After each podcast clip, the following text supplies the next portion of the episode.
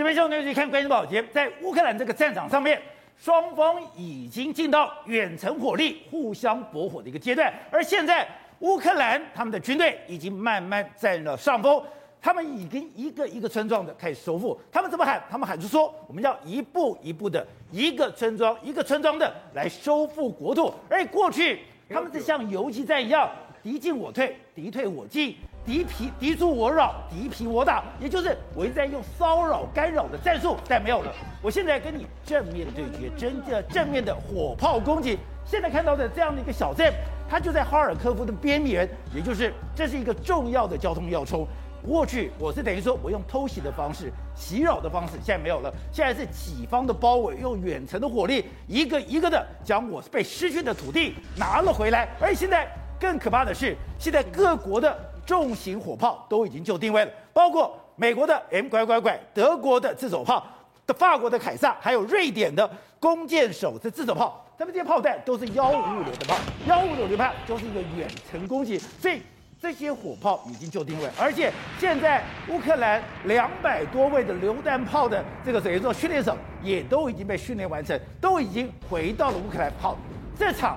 火炮攻击将会产生一个什么样的结果？现在看到了，莫斯科说我现在想谈，是乌克兰不想谈，这也代表说现在莫斯科已经觉得他们已经无力回天了吗？我们今天请到了七位来宾，对大家非常熟悉的资深媒体人梁东明，东明你好，大家好。好，第二位是《美丽岛电子报》董事长吴子嘉。大家好，好，第三位是时事评李正浩，大家好，好，第四位是资深媒体杨慧珍，大家好，好，第五位是台北市议员徐小新，大家好，好，第六位是台湾国际法学会的副秘书长林廷辉，大家好，好，待会儿呢，前台大感染科医师林世璧也会教我们讨论。好，正好看到这个阵仗有一点恐怖了，就为了现在四大火炮都已经到了乌东战场，而你到了乌东战场，你就发现有一个改变，过去。我们看到了乌克兰，哎，我等于说是我是用所谓的阻击的方式，我是用偷袭的方式，我是小米加步枪，我单拿了一个建设武器，一个一个将你的坦克给轰掉，没有哦。现在你看到很多的村庄已经正面攻击，不但正面攻击，而且现在俄罗斯在乌东的这些弹药库、火药库，你现在看画面。竟然一个一个的被炸掉了。对，我们现在看到是顿涅茨克的油弹库哦，一样哦，被所谓的远程精准打击火炮，哎，一发就造成的殉爆嘛。所以我们就问说，这个是俄罗斯的油弹库，对，这个在顿内茨克，对，是在乌东地区，对，结果没有想到炸掉了。对，所以说其实武器正在这场战争改变非常非常大。我直接先讲结论，结论什么？俄罗斯当初怎么来乌克兰的？乌克兰要怎么样把它打回去啊？哦，它是一战一战打回去。之前我们不是早就讲了，哈尔科夫已经被收回了吗？对。可是哈尔科夫市被收回，跟哈尔科夫州被收回是不同的概念哦。我们来看这个地图啊，导播，其实这个是比尔哥罗德，等于是我们讲白色之城，俄罗斯距离乌克兰最近的城市。对。然后呢，他们最前线的整补基地，你每次呢他们打打一字长蛇阵，就从比尔格罗德这边往过来的嘛，对不对？结果呢，现在过去哦，俄罗斯从比尔哥罗德出兵，二十四号，二月二十四号，我们回到二月二十四号那一天哦。第一天，俄俄罗斯就把卢西卡洛佐瓦把这边吃下来了。对，接着呢，吃下来他们就打哈尔科夫，哈尔科夫一度也吃下来。接着呢，顺着我们昨天讲的 M 零三攻护去把伊久姆打下来。现在我们看到乌克兰军队哦，一个一个把俄罗斯全部打回去，赶回去。所以看了这个图哦，你才可以理解说，为什么之前比尔哥多勒他的什么，他的弹药库、他的油库、他的一些军备设施，一个一个的被炸掉。被炸掉以后，原来。比尔哥罗德透过这条公路，它是哈尔科夫最重要的后勤补给线。你没有了比尔哥罗德，你这个后勤补给线你就切断了。切断了以后，哎，当然最重要的是哈尔科夫，但是没有想到鲁西卡洛佐瓦也被乌克兰夺回来了。没有错，因为你可以把这个比尔哥罗德视为俄罗斯打乌克兰的前进指挥基地，而这个鲁西卡洛佐瓦其实就是哈尔科夫。目前俄罗斯要打哈尔科夫的前进指挥基地，对，他们需要一站又一站的这个所谓接替嘛。现在呢，在开战第一天，鲁西卡洛佐瓦就已经被控制住。他们的人民说多惨啊！这两个月来被军事统治，手机被禁用，食物停止供应，电力被中断。然后呢，你里面只能有俄罗斯士兵在这边。可今天最新讯息，竟然乌克兰一路把鲁西卡洛佐瓦这边打回去，打回去。现在解放了鲁西卡洛佐瓦。而且我们之前讲，在基辅过去，哎，我们讲嘛，布查的惨案。布查惨案现在是在乌克兰的掌握之下，可是这些地区基本上是俄罗斯离开。当你离开以后，乌克兰的军队在进行了一个占领，它其实没有很强烈的正面攻击，但是在哈尔科夫、在鲁西卡洛索瓦，哎，这是完全不一样，这是实打实，这是用火力，这是用战争的手段将它夺回来的。没有错，为什么俄罗斯不能退？因为我鲁西卡洛索瓦一退的话，抱歉，比尔哥罗德直接变前线城市嘛。所以呢，这一次乌克兰是在鲁西卡洛索瓦跟俄罗斯发生血战。在这边打完之后呢，未来呢，乌克兰一定会把比尔哥罗德去端掉。哦，所以这一系列就变成我讲了嘛，俄罗斯怎么来，现在你就给我怎么退回去嘛。那现在最重要的事情是，整个哈尔科夫州看起来，除了鲁西卡洛佐佐瓦之外呢，旁边的旧萨尔基夫这边也被乌克兰吃下来了。哦，所以乌克兰现在是非常非常厉害的地方是，他把整个哈尔科夫州光复。所以呢，目前看啊。过去哈尔科夫州一天大概是五十次到八十次的俄罗斯的这个炮击，炮击现在剩两到五次啊，所以现在频率完全不一样，对，然后气象风势完全不一样，这个地方很有可能就变成乌克兰的大本营，而俄罗斯在伊久姆的后线可能就会完全被截断掉嘛。难怪现在乌克兰的军队非常骄傲的讲说，这就是我们战斗的模式，我们要一步一步。一个村庄一个村庄的夺回我们被占领的土地，对，没有错。而且的另外一件事情就是在于顿内兹克跟卢甘斯克。现在我们看到，比如说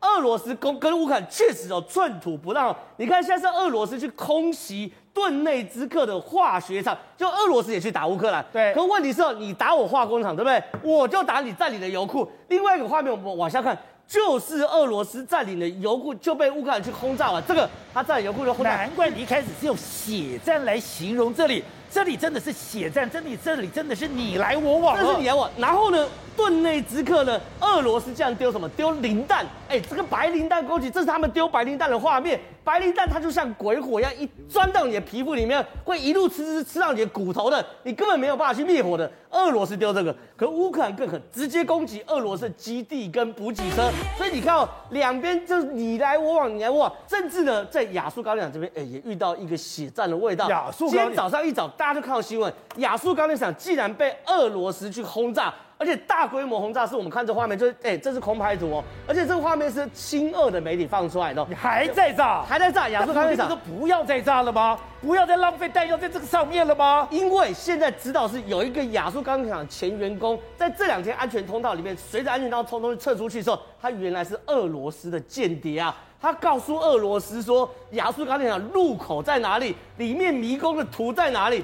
所以呢，俄罗斯才又重新发动了总攻击，然后发动总攻击。难怪我们昨天讲，我说乌克兰现在在抓内奸，你任何人，你跟俄罗斯有关的，他们就要一个一个清理。搞了半天，在亚速钢铁厂。都还有俄罗斯的间谍，对，而且我们现在看到是这个坦克的坦克的相帐。原本俄罗斯也是不愿意进到亚速钢厂，因为亚速钢厂范围像一个大安区那么大。对我不讲地下建筑，光是上面的房舍啊，然后厂房啊，然后铸造厂等等的，对于俄罗斯来说就是很麻烦。可是因为他现在拿到地图，所以他们现在就直接冲进去。那个间谍还画地图，对，间谍画出地图，然后告诉通道，告诉大家怎么走。所以呢，现在朝鲜，亚速钢厂。亚速钢铁厂里面，亚速营的指挥官有报平安，他说他们一定会死守住，这边血战住，守住了。对，所以这边的亚速钢铁厂这边哦，也是处于一个，这个就是亚速钢钢铁厂的指挥官。对他，这个就是他今天早上报平安的画面。他就说我们遇现在遇到血战，然后俄罗斯人在杀进来，可是我们会堵住，我们一定会挡住。后来才知道原来是有内奸啊，所以你可以看到在这场战争中，俄罗斯乌克兰在各个地方是寸土不让，从马利波再到伊尔平，再到哈尔科夫，每一个甚至哈尔科夫旁边的。每一个村庄，现在他们俩是属于寸土不让状况。可是现在有一个东西可能要逆转战局，怎样逆转？西方的重武器全到，现在四大重炮现在集体抵达乌克兰。你说这个是世界的四大重炮：美国的 M 拐拐拐，德国的 PZH 两千自走火炮，法国的凯撒自走炮，还有瑞典的 F 七七拐拐 BW 的弓箭手。都来了，对我我我这样讲，因为我们 M 七七七的榴弹炮，我们讲过非常非常多次。比如说像瑞典的呃弓箭手型自走榴弹炮，比哎、欸、比 M 拐拐拐更好用啊。瑞典那个就是一个坦克，你就开着坦克。然后呢，我们刚刚看 M 拐拐，哎，这是瑞典的，哎、欸，它发射榴弹炮的时候，驾驶都不用下这个下下下车，哎，驾驶直接在驾驶舱里面按一个钮，它就打出去了，然后也自动装填，你根本不想。我们刚刚 M 拐拐美军很累，在那边。以前我要。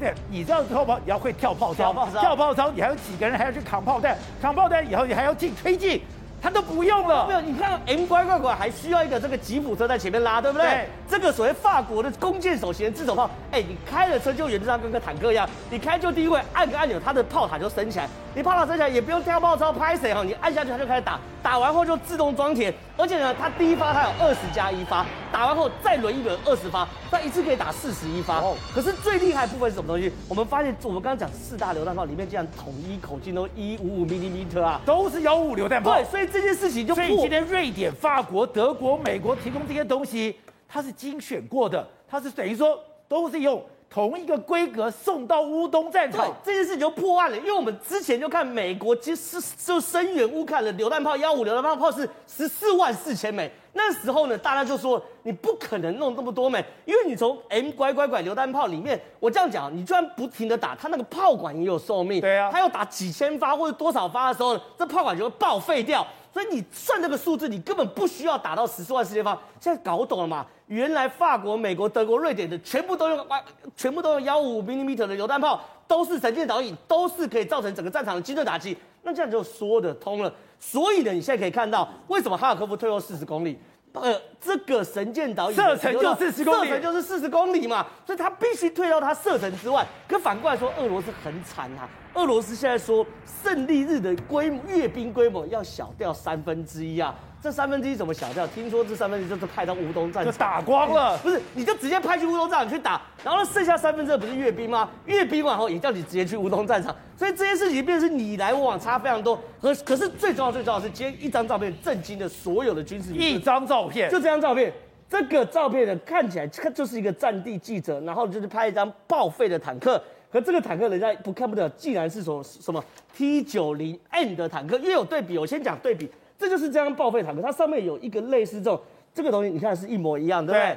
它这个就是这个指挥车这边跟它的这个贴线是一样的。对，这个是所谓的电动的全自动的机枪，所以可以确实的明确发现就是 T 九零 M 坦克。可 T 九零 M 坦克有什么了不起？我这样讲，T 九零 M 坦克之于俄罗斯的陆军，就好像莫斯科号之于俄罗斯的海军啊，这是普丁的旗舰。对，它只有三十八台啊，二零二零年才开始服役，而且他当时服役的时候把它吹得很厉害，什么全自动数位化电子啊，然后什么多，它的钢甲钢盔有多厉害啊，然后反反反应装甲有多厉害等等的，拍谁啦？标枪面前人人平等啊，一个标枪一样被开罐头，而且很坏。你看哦，他是找一个战地记者去拍的，他故意 故意对大外宣，所以未来哦，我认为普丁的武器只会越打越少。好，所以董事长。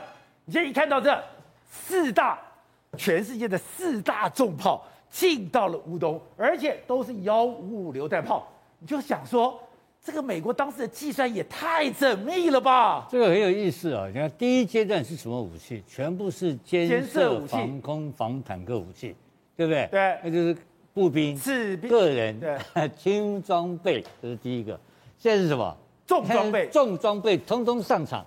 然后你看他们这个。北约啊，早就已经哈有各种的准备，所以他把这个工业的代号整个完整的统一化，是，因为它整个的装备是不同国家所做的榴榴弹炮、自走炮，然后则各种的这种这种东西，但口径完全相同，规格一致，规格一致，然后是不是炮弹全部美国做给你？假的，太有意思了吧？这美国太厉害，不是十四万发炮弹给他的嘛？已经运到了，已经运到乌克兰了。炮弹，你怎么干嘛要这么多炮弹？十四万发。但是跟你你要狂轰滥炸，我也狂轰滥炸。这不是他这个问题是他的炮弹的特性跟一般的幺五五榴弹炮弹不一样。怎么样？它叫做神箭炮榴弹炮弹。哦。它这个炮弹本身有雷达的这个搜索功能。是。它可以雷达是它有点介于飞弹跟炮弹中间的东西，它有电子的仪器在这个炮弹上面，所以它有一个寻标的能力。那、啊、这个东西俄罗斯没有嘛？这就它有，所以这第二个部分，它的是精密炮弹，这是第二个东西。然后第二、第三个东西，你看它这个整个各个，它的是榴弹炮从要拐从拐拐拐开始。美国榴弹炮，你看过它一个广告画面嘛？它是一个一个轻一个一个直升机，也不是很重的一个直升机，我看了。就把那个榴弹炮就把它从从空中就颠着就走了，就直接给把 M 拐拐拐给带走了。然后其他三个都是什么东西啊？都自走炮，都自走炮。自走炮跟轻型榴弹炮，因为那个拐拐拐的榴弹炮里面它好像是用合金钢做，对，啊，所以它 比较轻。你也知道嘛，炮兵一攻击完了，第一个什么动作？跑跑嘛，换地要换位置嘛，对，不然马上被锁定就被干掉了嘛。所以它自走炮也是什么？是机动性强。所以美军这几个重炮的功能都告诉你说，它的机动性跟调整发射位置的能力非常快速啊，就是它的火力大，而且呢，它的这个调整它的机动性非常强。所以它这个它故意让你全知道说我已经到了。而且现在目前按照今天来讲的话，应该全部布装，全部已经开始，全部进入乌克兰战场，应该百分之百已经进入了吧？目前没有听到消息。没错。没有运输的消息嘛？它前面有有装备都就定位了，全部已经就定位了，就定位。所以你看到这个，看到俄俄罗斯方面就开始挨打，就挨打的画面就出来了。对。就被爆破的画面就出来了。所以这两军的对阵啊，已经开始在。各个不同的这个海的这个这个作战面上开始产生，当然主要的还是我们昨天谈的，就哈尔科夫到乌克兰到乌东这整个主要作战线，这个东西已经发生了很多新的战果，而你看到乌克兰回收了很多它的过去的失去的土地嘛，对，所以表示这个已经进入这个战争，然后这个时候也已经阻挡了，最重要它阻挡了俄罗斯的进攻，因为这次是俄罗斯的进攻嘛。那俄罗斯整个战场的主导权目前看起来已经丧失了。好，所以东北，你之前曾经提过一个关键的看法，于是之前乌克兰是你你走了，我再把这个地方清空，吧给拿回来。可是现在不是哦，现在乌克兰夺回的村庄是实打实，是用实力，是用火炮，是用战力直接给夺回来。刚刚讲，他们现在讲，我们是一步一步，一个村庄一个村庄的收复国土。这个地方刚刚讲。我不但是有火炮，而且我的步兵是三面包抄。是，他这个乌东之战开打的，其实开打的第一，我们上次讲过，开打的第一天，其实乌克兰已经收复了一个村庄，叫马林卡。哦、对，那个也是实打拿回来的。实打实的。实打拿回来的。那么现在这些武器都到了之后，啊，他会收复更多的土地。对。但是到现在为止，乌克兰其实还是游击队的打法了，哦，只不过加上远程的火炮，远程火炮，远程火炮。然后你看其他的东西，它就是还是一样坐在那个 pickup 上面，对，啊，还是那种小分队的打法。那这个打法在这一阶段，呃，我不知道会多久，但是下一阶段显然就是会大规模的进攻了。那你这些军事的资产。越来越少之后，双方消长出现之后，他就会一个大规模的进攻。对，啊，不晓得什么时候，但是我们看得到的，看得到的。你是会有一个大规模的进攻，然后把乌克把俄罗斯全部赶出去？当然全部赶出去。前两天那个呃外长，乌克兰的外长接受这个呃新华社的访问，对，他已经讲讲得很清楚了，我们不会让任何一个土地不会，对啊，换句话讲就是。乌东这两个你也不要想，克里米亚也要把它收回来。对，这个是现在已经很明确了。而且我们看到乌克兰的情报首长讲了一句话很狠的，他说这个战争只有一个结束方式，就是我们收到了俄罗斯的投降协议书。这个是极有可能发生的，极有可能发生的。那你刚才提到普丁啊，是讲说我们我们还是有诚意要谈嘛？那我们其实已经先前也都讲过了，其实美国跟乌克兰。从来就没有要给他下台阶，从来就没有。对啊，你现在普丁只有两个下场，在我看来啊，五月九号其实是一个关键。我看了很多分析啦，但是好像只有我在那边讲，他五月九号可能会，你说会直接撤兵？哎，可能会直接撤兵。那他如果说是，在我看来是这样子，他可以在五月九号宣布胜利哦。哦，他现在为什么强攻马利坡？为什么强攻这个亚速钢铁厂？他有战果，他打下来之后他就有战果了。他现在有战果的是可以有两个地方，一个是马利坡，一个是赫尔松。赫尔松现在是他的嘛？对，他如果在那边举办个公投怎么样啊？他可以讲说是我已经占领了啊，马利坡我打下来了，他就可以在五月九号宣布胜利，完成第二阶段的任务。对，对不对？我们知道他第一段第一阶段的任务也没有完成，他说他完成了嘛？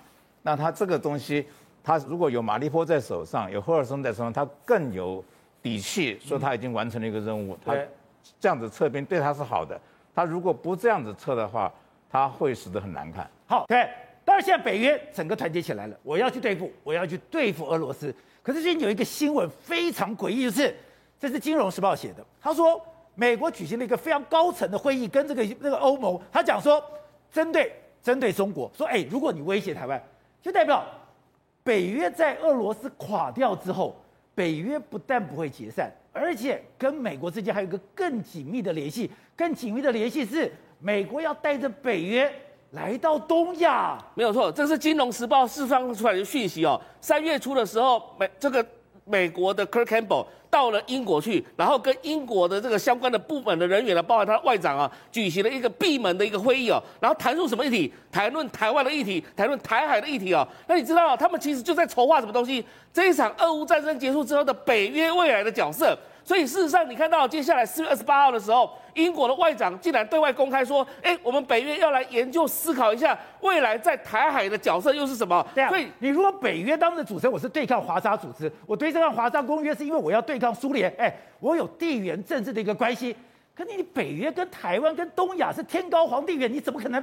鞭长莫及吧？是没有错。原本这个北约的设计是为了对抗这个欧洲的威胁，对抗这个苏联的威胁。但你想想看哦，北约的角色从冷战结束之后，他跑去哪里了？阿富汗。哦、阿富汗是这个东欧洲国家吗？不是吧？他跑去哪里？索马利亚。他跑去哪里？伊拉克、叙利亚去打击这个 IS。你想想看，北约的角色他已经。多样化了，然后接下来又认为一一件事情非常复杂，就是二零一九年的时候，当时英国的军舰跟美国的军舰就在南海进行演习的时候，当时他们找不出说用什么方式来作为联系管道，就用北约的代号来做联系管道。也就是说，你再想想看这件事情，美国的美属关岛跟美国的美属北北北马里亚纳群岛。都在亚洲啊，那美国的国土如果被攻击的话，特别被亚洲国家其他攻击的话，那是不是应该也可以启动北约里面的 Article Five 第五条的这是所谓集体防卫制度呢？所以北约，我们一直想，北约的第五条就只有在欧洲国家被攻击的时候，其他国家要联合起来反攻。就现在对哈，如果关岛被打了，塞班岛被打了，他在亚洲的地区，只要他的基础设被打了。北约就会来了，没错，因为北约里面就讲说会员国被攻击的时候，但是没有说这个攻击是从哪里来的啊？他可能从欧洲过来的，也可能是在亚洲的某个国家正在崛起的中国可能会攻击到关岛，不是东中国常常讲说东风快递使兵必达吗？关岛杀手快递对不对？所以他们会打关岛啊。那如果是美国被打的时候，是不是视为启动北约的防御条约？所以你看到现在哦，其实他们在思考这个战争结束之后，俄罗斯被弱化，那俄罗斯就不是对手了嘛？对，现在谁是对手？中国，这是中国嘛？所以他整个聚焦全部都转移到亚洲来，全部都在做这些事情。所以你看到，当英国他在做这些事情的时候，日本，日本跑外向跑去跟欧洲北约国家开始开会了。澳洲也是，当然澳洲跟英国之间的阿库斯这个联系已经建立起来了。那另外一个更重要的，今天的消息，韩国的国家情报研究院现在已经正式申请加入北约的网络攻击的相关的防御计划。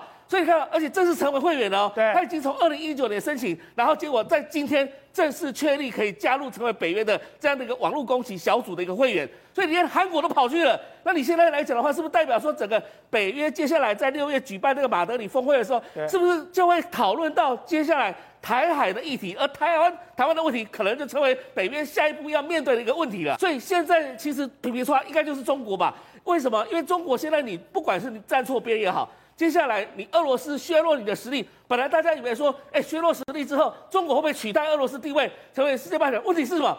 它能取代得了吗？它能够对抗美国这样的一个先进的这个武器吗？所以，当让美国团结了北约之后，再把北约整个移到印太地区来协助跟美国一起来防守来讲的话，这个对中国会造成一个非常重要的压力。董事长，刚才讲战争打到这个时间，哎，既然美国跟北约来谈什么？开始谈东亚的问题，而且。美国现在直截了当的讲，哎，你现在的俄乌战争打成这个样子哦，你拜登在椭圆办公室调动天下兵马去帮助乌克兰对付俄罗斯哦，可是搞了半天他已经不把俄罗斯放在眼里了。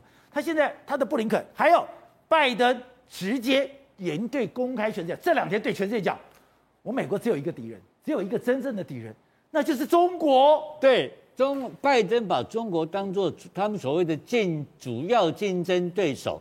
然后美国非常欢迎竞争，这是他的基本论述。哦，但今天讲一个故事，让大家看了吓一跳。什么故事？他说他跟习近平见面谈过七十几个小时。对，习近平告诉他说，民主制度不行的，我这个专制制度比较行。这太嚣张了吧？对、啊，对，民主制度、民主政体走不下去的，那就很简单嘛。这两个从意识形态上、从基本的思想上就不一样。对，他突然间丢这个话题出来，哎，拜登什么意思啊？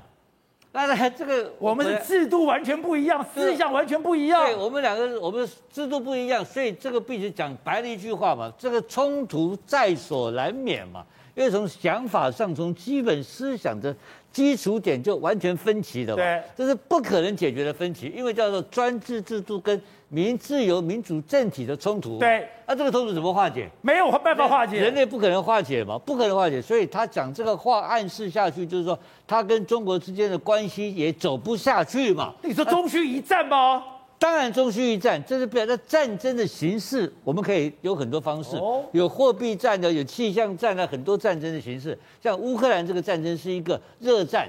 在现在很多冷战也可以打，对。但是今天做这个宣誓的情况之下，为什么在俄罗斯的战战场这个整个正在激烈，而正在第二阶段要开始要拉高对冲突的这个热战之际，突然间丢这个话题出来，而且讲白了就是我我跟你一起残我高借我老，我们俩想法完全不一样。哎，那现在我被跟你不要输赢的呢，就就跟呛饼的啦，就是我照我你这个，而且责任。他把它丢给习近平，哦、是你习近平跟我呛赌，对，呛什么赌呢？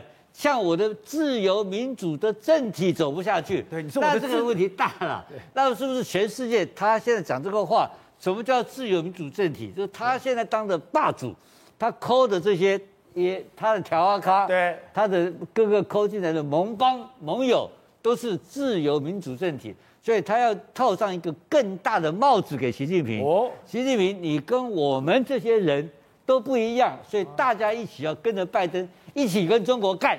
这这个这，我只有这样才可以把北约抠过来。所以这个是直接挑战习近平或中国共产党的国家制度的基础。好，而且会在现在。美国已经不是说我要打赢这场战争，而且我要把俄罗斯看起来我要摧毁，让你没有再生的能力，而且没有再生能力有一个关键人物，那就是普丁。现在已经确定我要把你弄战争罪，战争罪里面有一个非常清楚是马利坡，哎。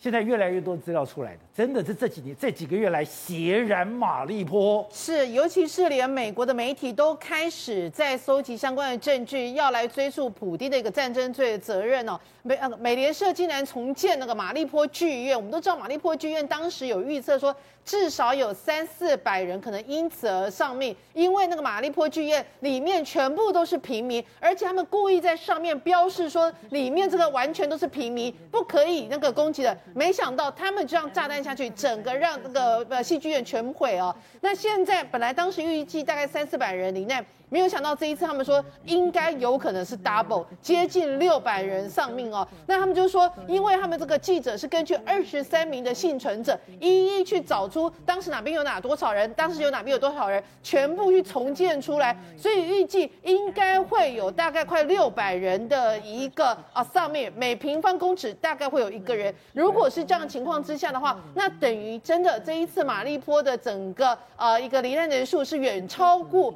远超过。当时的想象，所以他们就想到说，那究竟有多少人命丧马利坡？其实光是个细菌院都 double，何况是其他的地方？那现在我们都知道，就是说，其实现在因为有那个人道走廊的关系，然后有红十字会把那个车子开到里面，目前为止有三百四十四人已经成功的从啊那个亚速钢铁厂撤离了。对，但这个剧院被炸成这样，对，这个剧院里面。他平均每一平平平方公尺都有一个人，都有一个人，所以他们是用那个重建 3D 那个戏剧院的方式来发现，说应该至少罹难人数高达六百人，而且这只是其中的一个戏剧院。那现在因为有越来越多的呃人从那个马利坡的钢铁厂走出来，现在很多人到当地之后才开始回溯当时，像这个阿嬷，他就说他们每天在这个地底下，每天都被轰炸轰炸轰炸，每天都在哭，他都完全不知道哪一天可以活着走出来，所以。他现在可以出来，他真的非常感谢大家。然后你知道吗？本来从这个马利坡这边